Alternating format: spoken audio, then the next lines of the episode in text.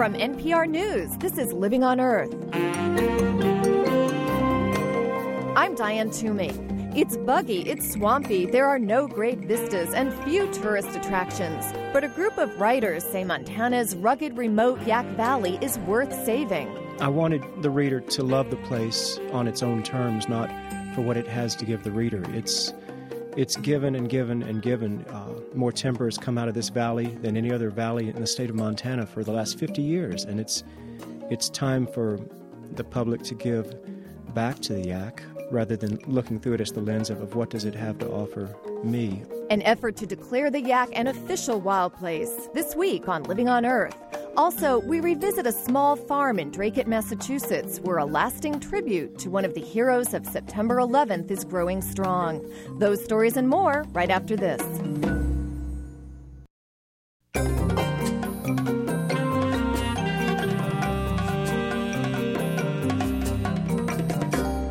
Welcome to Living on Earth. I'm Diane Toomey, sitting in for Steve Curwood. The president believes that his administration and this new department needs the freedom to manage. That's Governor Tom Ridge, head of the Office of Homeland Security, and he's making the case before Congress on why the White House needs the flexibility to hire, fire, and transfer workers without the usual constraints imposed by civil service protections.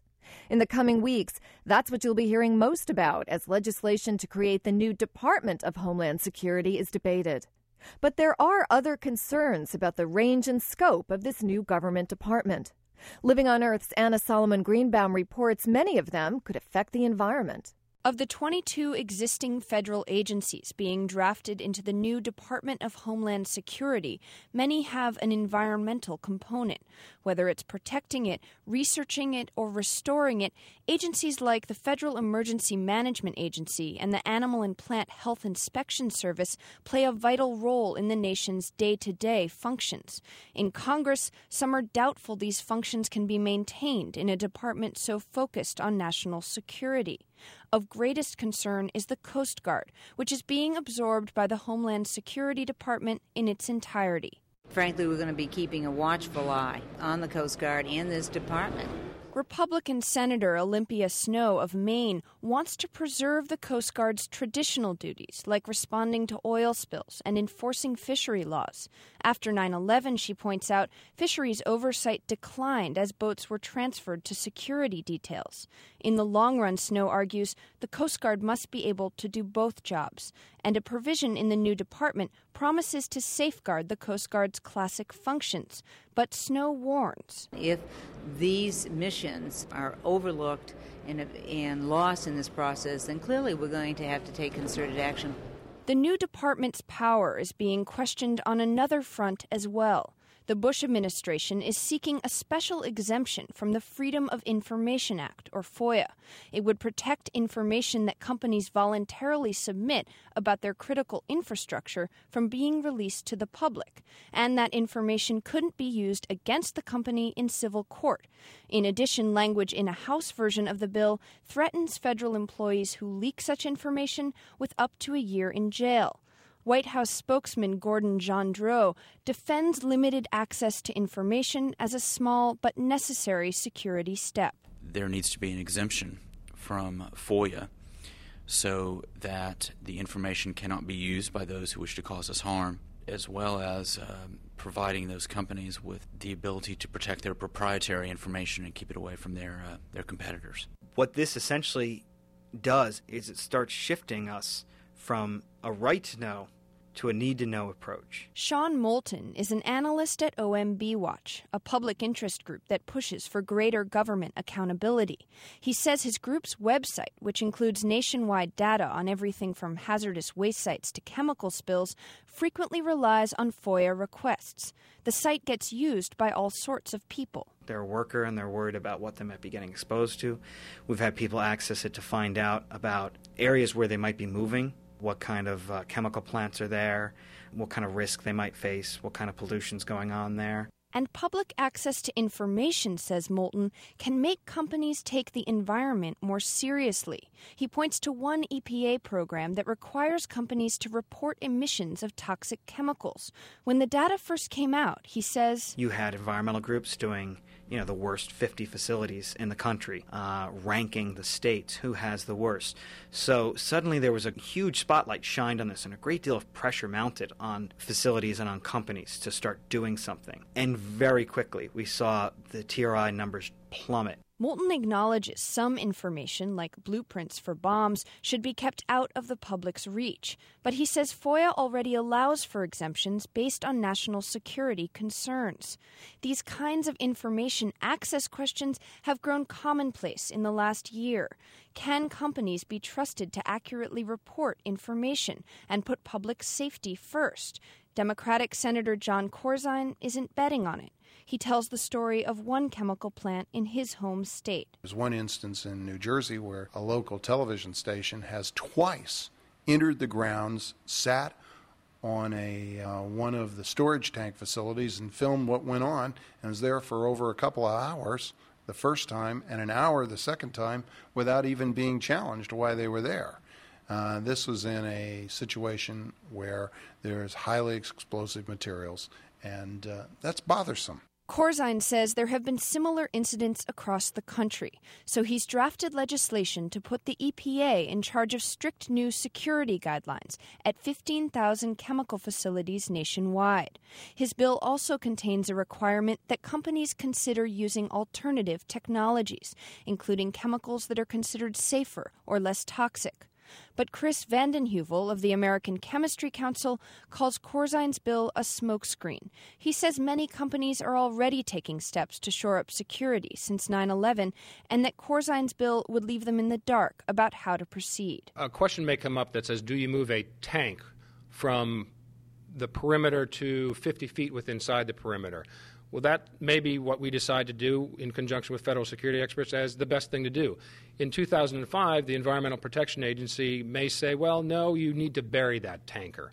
Well, we just spent $10 million to move it. Now you're saying spend another 50 to bury it. In the end, Vanden Heuvel says, Corzine's bill is less about national security and more about pleasing environmentalists who want to rein in the chemical industry. It used to be called toxics use reduction. This is an environmental bill. This is not a security bill. But federal oversight of chemical security is not just being touted by green groups. Even the Bush administration, which generally favors incentives over regulations, is considering its own set of rules for the industry corporate accountability is just one issue being debated as lawmakers try to define just what a secure nation should look like. Among the questions, whether access to information makes us safer or more vulnerable, whether the people or the government or the corporations will say what is secure and what's not, and whether national security is compatible with a clean, safe environment. That question is being raised most directly right now by the Department of Defense. The DoD says it needs exemptions from major environmental laws to better train its troops for the war against terrorism. For Living on Earth, I'm Anna Solomon Greenbaum in Washington. Last year, we aired a story about a nonprofit project that helps Southeast Asian refugees return to farming. One of the project's mentor farmers was the owner of Whitegate Farm in Dracut, Massachusetts. His name was John Ogonowski, but he also had another job. He was a pilot for American Airlines, and on September 11th, it was his plane, Flight 11, that struck the North Tower of the World Trade Center.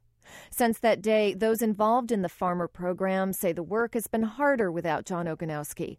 But as Sean Cole of member station WBUR reports, they're determined to continue the project as a legacy to him. John Ogonowski didn't want to fly on September 11th. That was the day people were coming to tour the dozen acres of Asian crops flourishing amid the hay and pumpkins at Whitegate Farm. Ogonowski and his wife Peggy had hosted such events before, and he told project director Hugh Joseph he would do his best to be around for this one. Finally, I got a call the night before from Peggy saying, "Listen, um, John's not back yet, but he got the final word that he has to fly tomorrow. He can't switch." Joseph never imagined that when he arrived at the farm the next morning, he'd be greeted with the news that Ogonowski was dead. Meantime, the Cambodian farmers were at their plots on the other end of the farm, preparing a special lunch for their guests. Joseph broke the news to them through the project's translator, Sophie Rothson. We, we, we all just broke into tears, you know, and um, the growers just like cry like a baby, and including myself, and you know, we closed the farm for the whole entire week. And I told the growers to, um, you know, go home, take the food, and, and, and go home and share with their friend and family. Nearly a year later, a steady rain falls on the same lush rows of bok choy and pigweed, taro and Laotian mint where Sophie Roth first learned of Ogonowski's death. He says being here can still be painful for him. When the farm reopened, and it was clear the Cambodians were welcome to continue growing their produce here and selling it at local markets for a small profit, Sophie Roth didn't think he had the heart to join them. You know, I just didn't want to work for this project anymore. But, you know, after having a few conversations with um, Peggy, um, she kept telling me, you know, keep the, the project running to Anachan. And um, um, I just like, okay.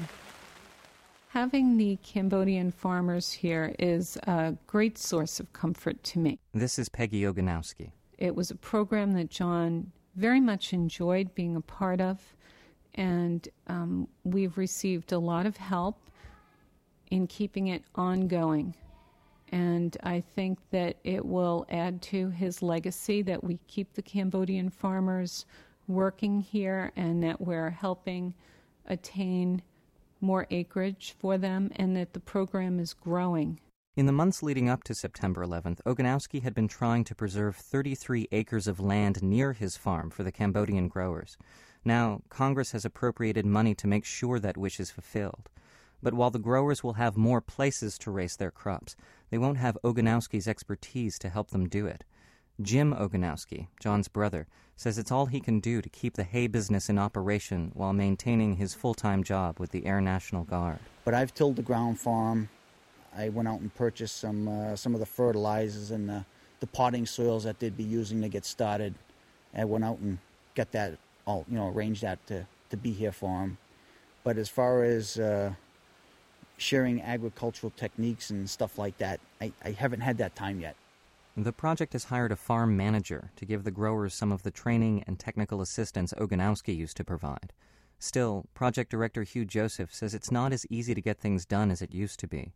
He says all Ogonowski had been asked to do was to rent some of his land to the Cambodians, but he did so much more. Providing training and technical assistance to the farmer, or helping to get a shed put up, or putting up irrigation, or getting the greenhouse in order, and telling them where to market. You know, all these little bits of information. Now, now it's staff that provides that because he's not there. More than anything else, though, what the growers miss is John Ogonowski himself. He would sometimes come by their plots just to joke around, or to pick off the tip of a pea tendril and pop it in his mouth. One of the growers, Visit Kim, says Whitegate Farm can be an unsettling place without John around. I, every morning I come, hey John, how are you? Yeah, you know, this is the good memory. Like I come and feel, oh, where's John around? Yeah.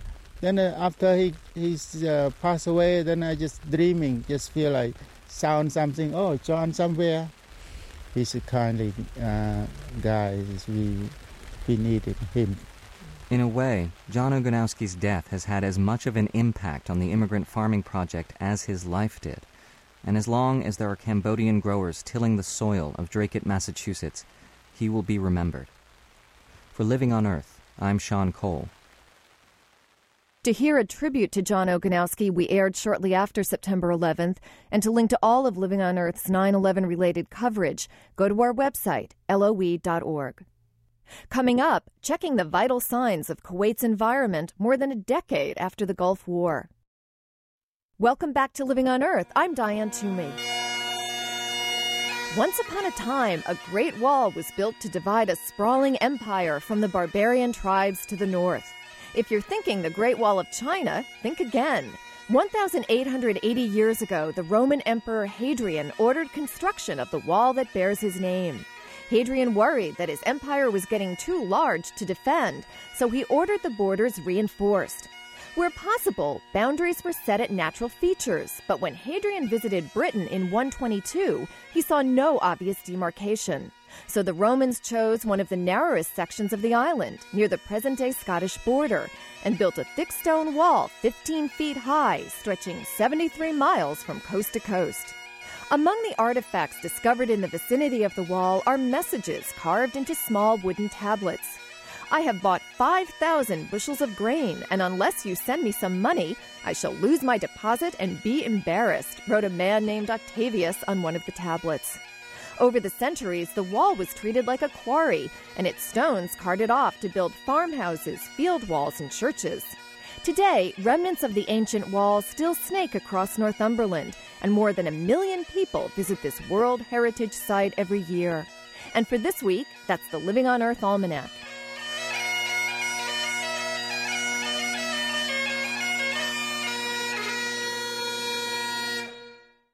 As President Bush tries to garner international and congressional support in his effort to oust Saddam Hussein, some look back 11 years ago when his father sent U.S. troops to free Kuwait from Iraqi occupation in the Gulf War. The Iraqis withdrew after seven months, but not before setting fire to Kuwait's many oil wells. Scientists estimate at least one third of Kuwait's land was damaged by soot and oil that pooled into lakes in the desert and sea. As Anne Marie Ruff reports, Kuwait is still trying to recover. The city of Ahmadi in southern Kuwait is a company town. It was built in the 1940s to house employees of the Kuwait Oil Corporation. It was the first Western style city in the country. Tree lined streets and rows of buildings rise up from the surrounding desert. On one hillside, a brilliant garden blooms with wildflowers and desert grasses. We have uh, Atriplex plants and we have uh, bottle brush tree uh, there and uh, the most common tree now in Kuwait we have the Conocarpus lancifolius. Hani Al Zazela strolls along a garden path, pointing out flowers, plants, and trees along the way. He's a horticulture scientist with the Kuwait Institute for Scientific Research, a government funded organization. Al Zazela proudly describes his team's experimental garden. This park is a unique uh, kind of park, maybe not uh, only for the Gulf region, as well, like you know, in the world. What is unique is that this garden's plants are thriving in soil that was once contaminated by oil. Al Zazela and his colleagues used naturally occurring microbes to clean the soil. The decontamination process is environmentally friendly but Al Zazela concedes it's probably too expensive and time consuming to be used on a large scale. And the scale here is large. There are more than 200 lakes of oil in the desert, and more than 40 million tons of soil are contaminated with spilled oil and soot from the fires. Ironically, extinguishing the fires exacerbated the damage because firefighters used seawater, the salts in the water bonded with the heavy metals in the oil, creating toxic metal salts, which are easily absorbed by plants, animals, and humans. These are deep, deep scars in the environment. Samira Omar is a Kuwaiti ecologist. She's been studying the effects of the Gulf War pollution for the last decade. She's seen animals mistake oil lakes for water lakes, only to become trapped in the sludge and soot fallout create a crust on the ground that prevents native plants from returning. She acknowledges that the Kuwaiti government responded quickly after the war, pumping up millions of barrels of oil from the desert floor to get the oil wells working again. She says that the environment needs that same kind of concerted effort even you know what activity we do is minor compared to the damage that occurred due to the Iraqi machine. It's going to take years and maybe generation for it to completely remove all these marks to make it non-existent. It will be, in my opinion, impossible. The damage is not only limited to the land. 40% of the country's scarce underground aquifers are contaminated with oil and the Kuwait Bay is threatened by heavy metals and other pollutants left over from the fires. Lamia Hayat is a biochemist with Kuwait University. She believes that lingering pollution caused a 2,000 ton fish kill last summer. We have two benthic fish, they are very well known and they are edible. Uh, that they are coming uh, to the surface and they are opening their gills wide, going into circles, their eyes are popped, their mouth is bleeding, and they die and uh, at that time nobody was uh, saying anything She suspects that the fish died when a phosphate spill in the Arabian Gulf drifted into Kuwait Bay. When the phosphate mixed with heavy metals left in the water from the Gulf War, it created an especially potent poison. But the government's story differs sharply from Lamia Hayat's. The Kuwait Environment Public Authority blames the fish kill on climatic conditions, such as especially high temperatures and low oxygen content in the water. Such reasoning angers Shukri al Hashim, an environmental activist in Kuwait. He thinks the government is in denial. There is no honest and sincere studies has been done after the liberation of Kuwait, unfortunately. So it's all in all what I'm saying is that we do have the problem, we still have it, and we will have it for the nearest future until someone is from the government said, no, we have to stop it and give us all the experts in the world to fix it. Shukri has tried to organize like minded Kuwaitis to spur the government into action on the environmental problems. But non governmental organizations are forbidden in Kuwait. Instead, public opinion filters up to the government through weekly meetings called diwaniyas, these are men only affairs where citizens and officials meet in the opulent homes of influential Kuwaitis, where they gossip and discuss politics. At a Diwania hosted by Faisal al Dasari, the spokesman for the Ministry of Health, the public health crisis is a hot topic. Government figures show that cancer rates have risen by 300% in the last decade. انا الحقيقه شعورك ما احس الحقيقه باي Al Dasari says the increase is due to better and earlier detection. But most of his guests are skeptical. They blame Gulf War pollution for the increase in cancer, along with a host of other illnesses, including asthma, neurological diseases, and skin rashes. Khalifa al Bahu is an official with the Kuwaiti Judicial Department. He agrees the pollution problems are pervasive but he is reluctant to take responsibility for finding solutions. Of course, we feel it. everybody feel it here in Kuwait. Especially, it's affect the children. We need the uh, somebody to take care of this. I mean, to be serious. The Kuwaiti government wants Iraq to pay for the environmental damage and public health crisis. The Kuwait Public Authority is conducting a study to determine the environmental price tag. The five year study is being funded by Iraq through a United Nations reparations fund to the tune of $108 million. Whatever the study determines, ecologist Samira Omar thinks it won't cover the true costs. The damage for us is uh, priceless. I cannot put a price for it. It's a permanent damage to nature. It's sad to say that. It's a great loss. And she says the longer the Kuwaiti government waits to clean up the environment, the greater those losses will be. For Living on Earth, this is Anne Marie Ruff in Kuwait. The possibility of war with Iraq is turning out to be an important campaign issue in the upcoming German elections. Chancellor Gerhard Schroeder is against U.S. military action in Iraq, and that's a popular position in Germany, where a majority of voters say they're opposed to intervention. Schroeder and his Social Democrat Party are trying to hold on to power. Together with the Green Party, they've led Germany's ruling coalition government for the past four years. Until recently, though, the Greens' popularity was slipping, and it looked like they'd be voted out in this month's parliamentary election.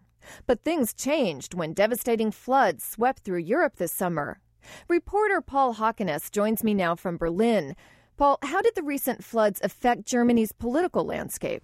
Well, until the summer's floods, uh, the numbers of the Greens and their coalition partner, the Social Democrats, were lagging quite a bit behind that of their conservative challengers. The Greens, in particular, though, received a big windfall from the disaster.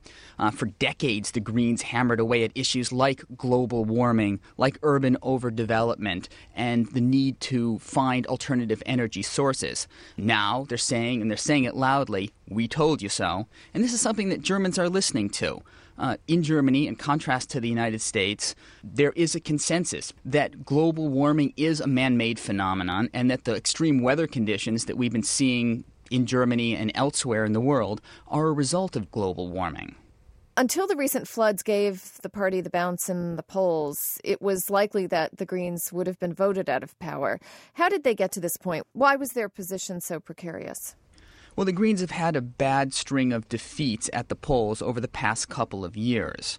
Ironically, it is the Greens' traditional voters that have been abandoning them. Uh, these are the activists who have been showing up for demonstrations year after year, who worked in grassroots campaigns, or who, for example, blocked the, the transport of nuclear waste by camping out on train tracks for week on end.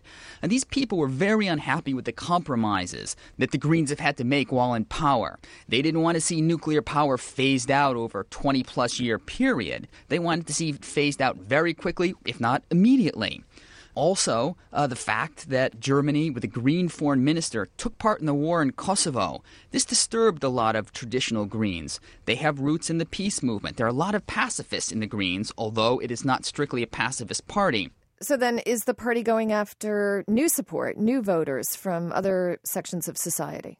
The Greens have a big problem getting new voters. For one, they're essentially a West German party, and they've not been able to make inroads into Eastern Germany. Also, ironically, the Greens don't make inroads with young voters. For them, and this is really quite surprising, but the Greens are considered to be very uncool. Uh, green politicians, their image is one of beards and wool sweaters and sandals. They tend to remind young people of their parents or their social studies teachers. Uh, this is the generation. What a horrible image, yes. What do you make of the theory that the Greens would be more effective working outside of government rather than being part of a coalition?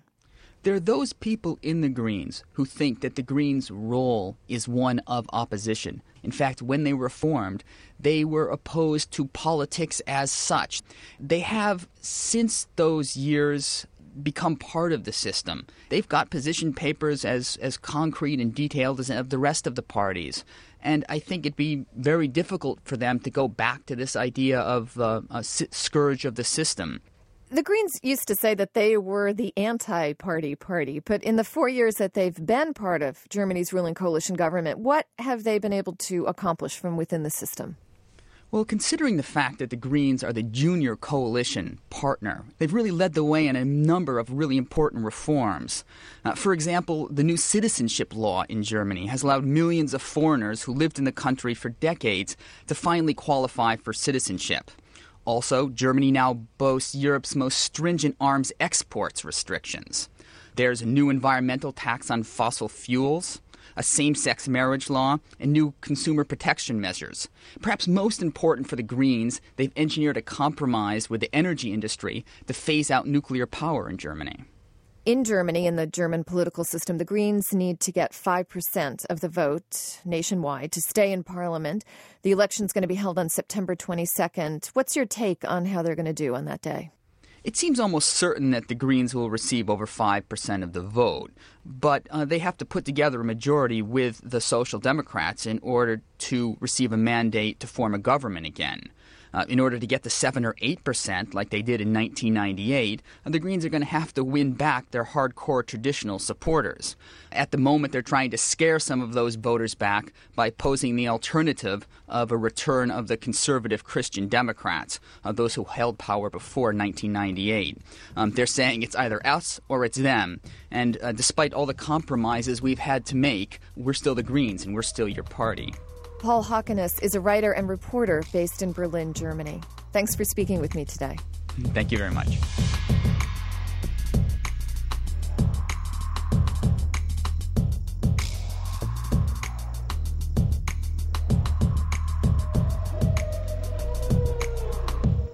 And you're listening to NPR's Living on Earth. Forestry experts at the University of California say the same pathogen that's killed tens of thousands of California oaks is now infecting redwood trees and Douglas fir, the Northwest's most important source of lumber. From San Francisco, Deirdre Kennedy reports. In a shady grove at the University of California at Berkeley, forest pathologist Dr. Matteo Garbelotto carefully examines tiny redwood saplings for signs of attack by an epidemic tree killer. The symptom shows itself as a discoloration of the needles. And eventually the whole needle becomes brown and um, uh, the infection can proceed into the twig and then the twig itself can become girdled. Once the pathogen girdles or chokes off the twig from its nutrients, it dies. Tens of thousands of oak trees have fallen prey to the disease, but redwoods are virtually indestructible and are holding their own, losing mainly needles and new sprouts. Professor Garbelotto says the pathogen is actually a type of green algae and a distant relative of the microbe that caused the Irish potato famine. It thrives in cool, moist areas, finding a perfect environment in the coastal forests of California and the Pacific Northwest. The pathogen can infect a tree in a matter of hours, says Garbelotto. Especially if it's very foggy and moist and, and wet, it will produce spores that are shaped like footballs, uh, but very, very tiny and they will be picked up by strong winds and they will be splashed if it rains on leaves of neighboring trees. We don't know how far they can be splashed. That's sending a shudder through Oregon, Washington, and British Columbia. California Governor Gray Davis has asked the Bush administration for $10 million to contain the problem. And forestry officials are particularly worried about what could happen if sudden oak death takes hold in one of the Northwest's most profitable trees, the Douglas fir. Rod Nichols is a spokesman for the Oregon Department of Forestry. Oregon exports about $7 billion in wood products each year, and Douglas fir makes up a, the lion's share of that. Sudden oak death doesn't appear at this stage to kill Douglas fir trees, but even if it just slowed their growth, that would have a, a tremendous impact economically. In the hundreds of millions of dollars, says Nichols, including the cost to Oregon's Christmas tree exports, the biggest in the nation. Researchers are testing mild pesticides on the spores, but they don't know yet whether large scale spraying is practical. Timber officials say for the moment they're confident that quarantines will prevent sudden oak death from spreading. They say the public can help by not moving soil, wood products, or host plants like bay leaves, rhododendrons, or huckleberries from infected zones. For Living on Earth, I'm Deirdre Kennedy in San Francisco.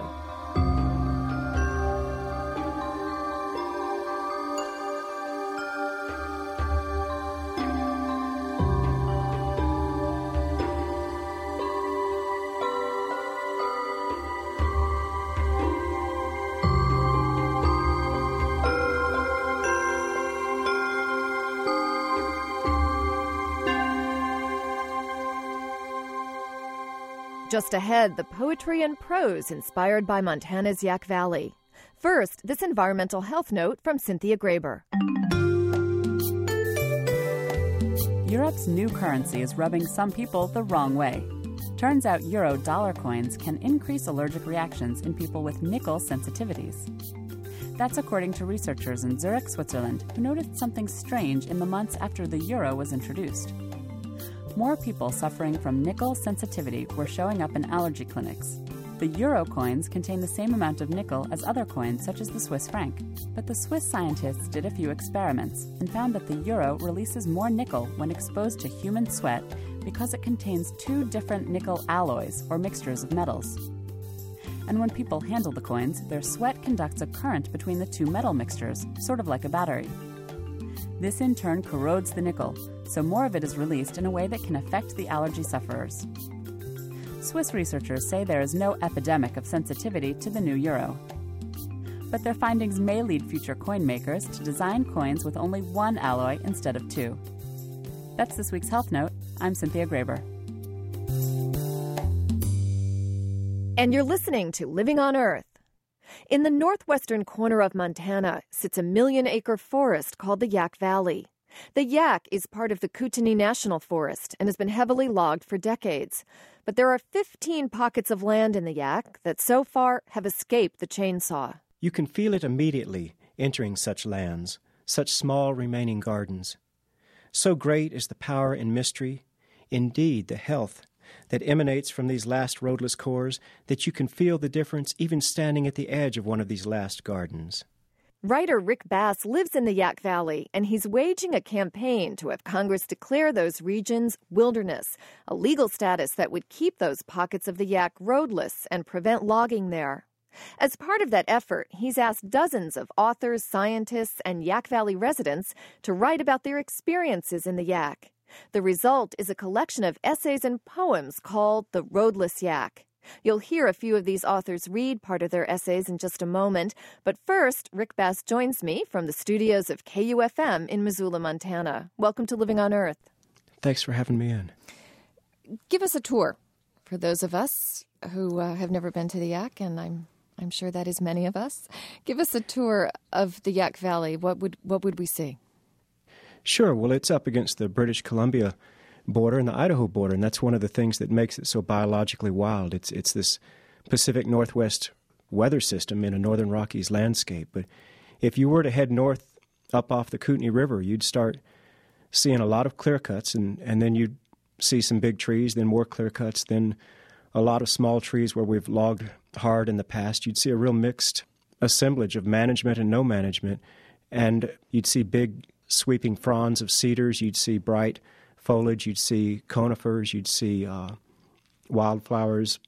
Every bend in the road would bring something different, and it would it would remind you very much of New England. Real soft, uh, low hills. Again, from being at such low elevation, there's not a lot of scenic vistas. It's foggy, rainy country. What kind of wildlife would I see if I went to the Yaak? Would I come across any charismatic megafauna? That's a good question. If you come up there, you're not going to see the charismatic megafauna because there's so few of them. We've got five or six wolves left in a million acres. We've got 10 or 12 grizzlies left in a million acres. And nobody ever sees the grizzlies. I mean, you hardly ever see a track from, if you hike all, all summer long, all fall long, you may see one track if you're lucky. We've got uh, a handful of lynx, a handful of wolverine. It's like a reverse Noah's Ark. We're down to single or double digit populations of this incredibly long list of threatened and endangered and sensitive species.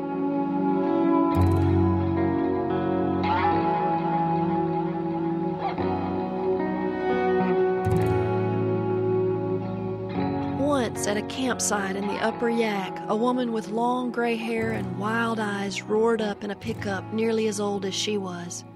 She cut the motor and stalked over to where I sat in the grass talking with a group of college students who were camping beside a little creek. A bear lives up here, she said accusingly, glaring. She's been here for years. You have to be careful with your food, lock it up at night. If the bear becomes a nuisance, they'll take her away, and there's nowhere else for her to go. We're being careful, we said, truthfully, placating, but the woman was severe. If you leave food out, that's not the bear's fault, she said. This is the end of the road for her. There's nowhere else to go. Janisse Ray, Yaak Valley, June 1997. You've got about three dozen writers who contributed to this collection. I mean, there's everyone from the former chief of the Forest Service, Mike Dombeck, to nature writer Terry Tempest Williams, to even one of the local fishing guides. What was the process like to get all these people to contribute? A lot of them were my friends, and they'd been hearing me bellyache about the Yaak for, for so long. Maybe they thought if they came up here and did something, I'd stop asking for help. I, I don't know, but it was it was pleasant. It was, you know, it was just an excuse to to go into the back country with friends, uh, you know, one at a time. And I get something that surprised me was how many times people referenced healing uh, in their personal lives and a need for emotional healing or sometimes physical healing, and how that uh, need incorporated itself into their visit. That was uh, something I had not expected, but was a very recurring theme. You describe, as you put it, 15 small remaining gardens is the word you use in the Yaak. Tell me about them. Right. These last 15 little roadless areas, that's the only uh, land we have left in the Yaak that is still eligible for designation in the National Wilderness System. We don't have any lands in the National Wilderness System in the Yaak, amazingly, despite this incredible biological wildness. If we lose the Yaak's wildness, if we lose those 15 little gardens, we lose the bridge between the United States and, and Canada uh, ecologically, or we lose a major part of the bridge. In this collection, there's a number of references to something called the Dirty Shame Saloon. And I want you to tell me about the Dirty Shame Saloon, Rick. What's it like? How did it get its name? You know, thank you for asking that question. I, I hate the sound of my voice when I get wound up about and, and panicked about the, the future of those roadless areas. And, and the Dirty Shame is, is you know, the cultural center, a really uh, a watering hole, a, a kind of a, another a rank, rough place. You know, check your pistols at the door kind of thing, and and you know, dogs and kids and old folks are wandering around in there drinking beer or lemonade, respectively, and and it's uh, got music on Friday nights, and it, it's really the only island of uh, humanity in a in a, a very wild landscape.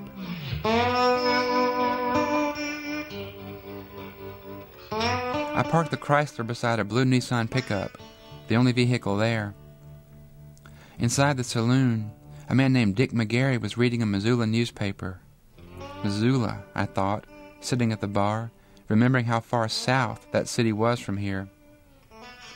Ken uncased his guitar and was plucking it while I studied the dollar bill stapled to the walls, the names of people from everywhere. We were the only customers at the time, and, as it turned out, the only customers that night. McGarry set Bud Lights in front of us. Where you guys from? I told him. He raised his eyebrows. You drove here? From southern Alabama? We both nodded. Jesus, why? Ken paused in his playing, and I tried to tell how I thought I needed some place like a wild valley to give me back what I couldn't put into words. I didn't explain myself very clearly, I guess. McGarry grunted and said other tourists came up here too, too damn many, that we weren't the first. Nobody from as low as you, though, he said. I got quiet then, feeling diminished, as McGarry told us about the valley, its tiny population, the severe winters, what to do if we hiked and came across a grizzly, how to avert our eyes, slump our shoulders, and make ourselves non threatening.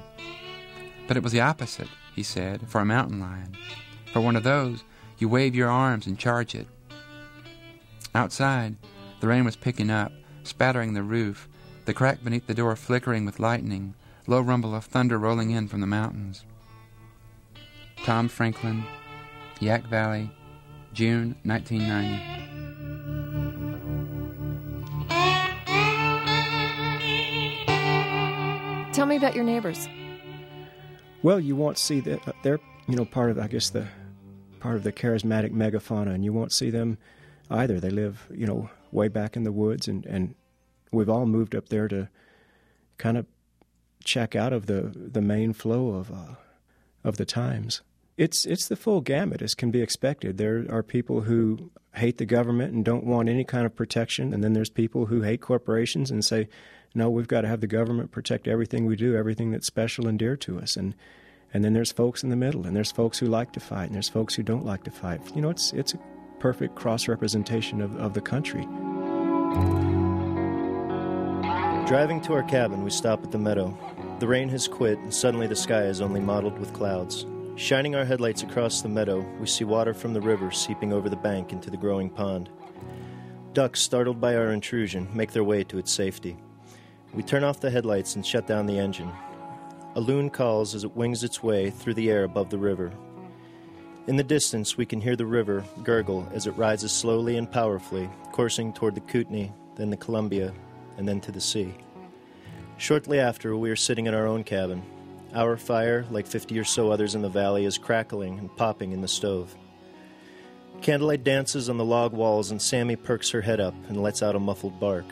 Sherry, my wife, found bear scat in the road yesterday while taking a walk, and we talk about how we hope our composting bin is safe now that spring is creeping in. We borrowed a movie from a friend earlier in the day, but decide against threatening the night with our roaring generator. The night is too peaceful for such commotion. From our cabin, we cannot hear the rustle of the river or the sound of water rising over the bank to flood the land. Instead, our conversation drifts like smoke into the fog, talking first about our plans for the garden and finishing the cabin, and then moves at its own rhythm to our families in Pennsylvania and how hard it can be at times, especially at their age, and how sometimes we wish we could be there for them as they have been for us. The rain starts again, and it patters on the tin roof, and the gas lantern hisses into the night, eventually growing dim. Sammy lay on the floor, twitching, perhaps dreaming of running off into the rain and trees in pursuit of something untamed. Scott Daly, Yaak Valley, Montana, July 2001. When I first got this book, before I read a word of it, I thumbed through it and I looked and I looked in vain for a map. There is no map in this book. Rick, why is that? It's a good question. It's not a place that I think of as, as a tourist destination. It's public land. Anybody's welcome to come up and, and, check it out. But the point that I wanted to make is that it's it's a biological wilderness and not a not really a recreational wilderness. There's there's not a lot of scenic vistas. There's uh, a lot of clear cuts, a lot of fog and rain and mosquitoes, and quite frankly, unsociable people, uh, myself included, living up there. I wanted the reader to love the place on its own terms, not for what it has to give the reader. It's it's given and given and given. Uh, more timber has come out of this valley than any other valley in the state of Montana for the last 50 years, and it's it's time for the public to give back to the Yaak rather than looking through it as the lens of, of what does it have to offer me.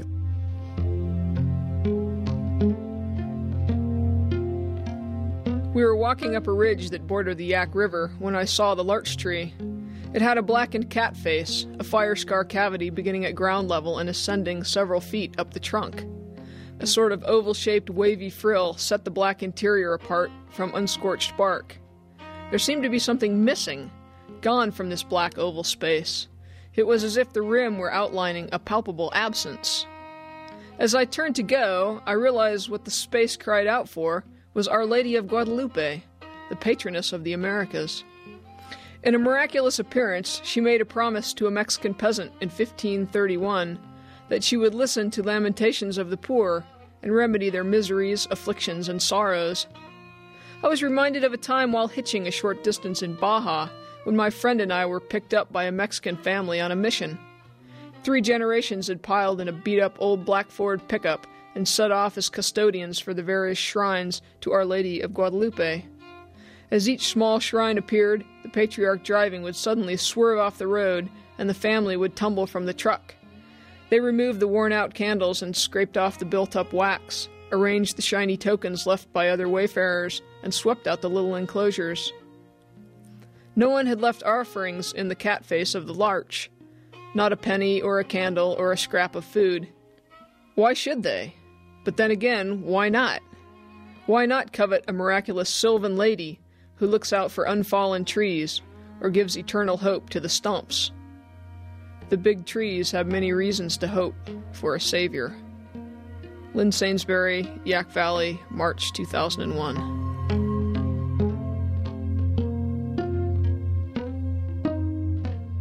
Lynn Sainsbury, what was your reaction when you were asked to contribute to this collection? Well, at first, when he asked me to contribute to the collection, I said, "Well, gee, you know, I don't know, Rick. I don't, I don't, I don't know the Yaak." And he said, "Well, come up, come up." And so I did, and and after leaving, I sat down to write it, and uh, it kept coming back home. The essay would turn from the Yaak to where I live now, you know. And so what I realized is that what I was writing about were the trees, how the trees have been pretty much slaughtered all around where I live. Um, it's industrial forest land, and uh, how in the Yaak there's not that. You know, there, there's still places that there are a lot of trees, and and it's also public land, so citizens have input. We can we can say, hey, we don't want um, these areas cut or entered or whatever it is, and you can't do that on private lands. Rick Bass, how did the Yaak get its name? It's a Kootenai Indian word. It means uh, arrow. The Yaak comes so straight down out of the mountains that it's it's in the shape of an arrow, and it intersects the curve of the Kootenai River, which is shaped like a bow. That's one of the great places about this landscape. There's metaphor everywhere you look, and one of the reasons I think there's so much metaphor and so much richness is that nothing has gone extinct there yet. It's we've still got everything that was ever there. It's just down to the, the very bitter end, but it's all still there, and there are very few places if any, left in this country about which you can say that. Rick Bass is a writer who lives in the Yaak Valley in northwestern Montana. He's edited a collection of essays called The Roadless Yaak Reflections and Observations about one of our last great wild places. Rick, thanks for talking with me today. Thank you. Thanks for listening. To hear more readings from The Roadless Yaak, as well as interviews with some of the authors, go to our webpage at loe.org.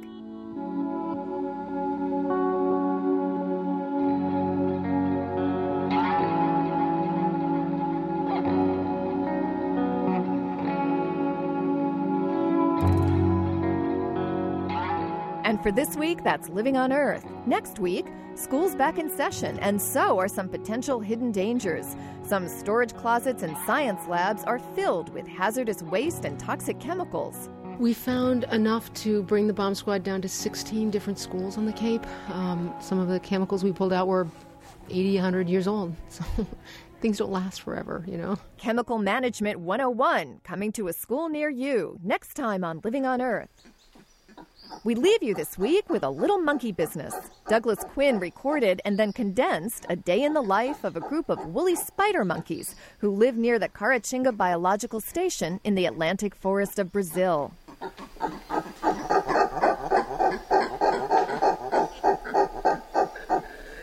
Hmm.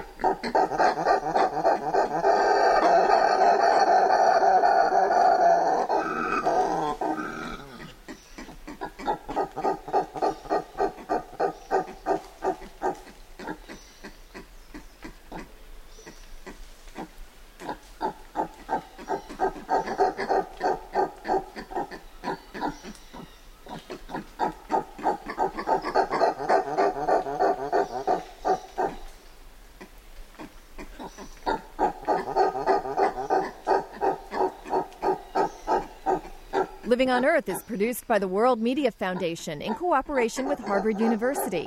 You can find us at www.loe.org. Our staff includes Maggie Villiger, Jennifer Chu, Jessica Penny, and Al Avery, along with Julie O'Neill, Susan Shepard, and Carly Ferguson. Special thanks to Ernie Silver. We had help this week from Andrew Strickler and Nicole Giese. Allison Dean composed our themes. Environmental sound art courtesy of EarthEar. Our technical director is Chris Engels. Ingrid Lobet heads our Western Bureau. Eileen Bolinsky is our senior editor. Chris Ballman is the senior producer. And Steve Curwood is the executive producer of Living on Earth. I'm Diane Toomey. Thanks for listening. Funding for Living on Earth comes from the World Media Foundation Environmental Information Fund. Major contributors include the William and Flora Hewlett Foundation for coverage of Western issues, the National Science Foundation supporting environmental education, the Corporation for Public Broadcasting, supporting the Living on Earth network, Living on Earth's expanded Internet service, the Educational Foundation of America for coverage of energy and climate change, the Ford Foundation for reporting on U.S. environment and development issues, the David and Lucille Packard Foundation for reporting on marine issues, the W. Alton Jones Foundation, supporting efforts to sustain human well being through biological diversity, www.wajones.org the Oak Foundation supporting coverage of marine issues, and the Town Creek Foundation. This is NPR, National Public Radio.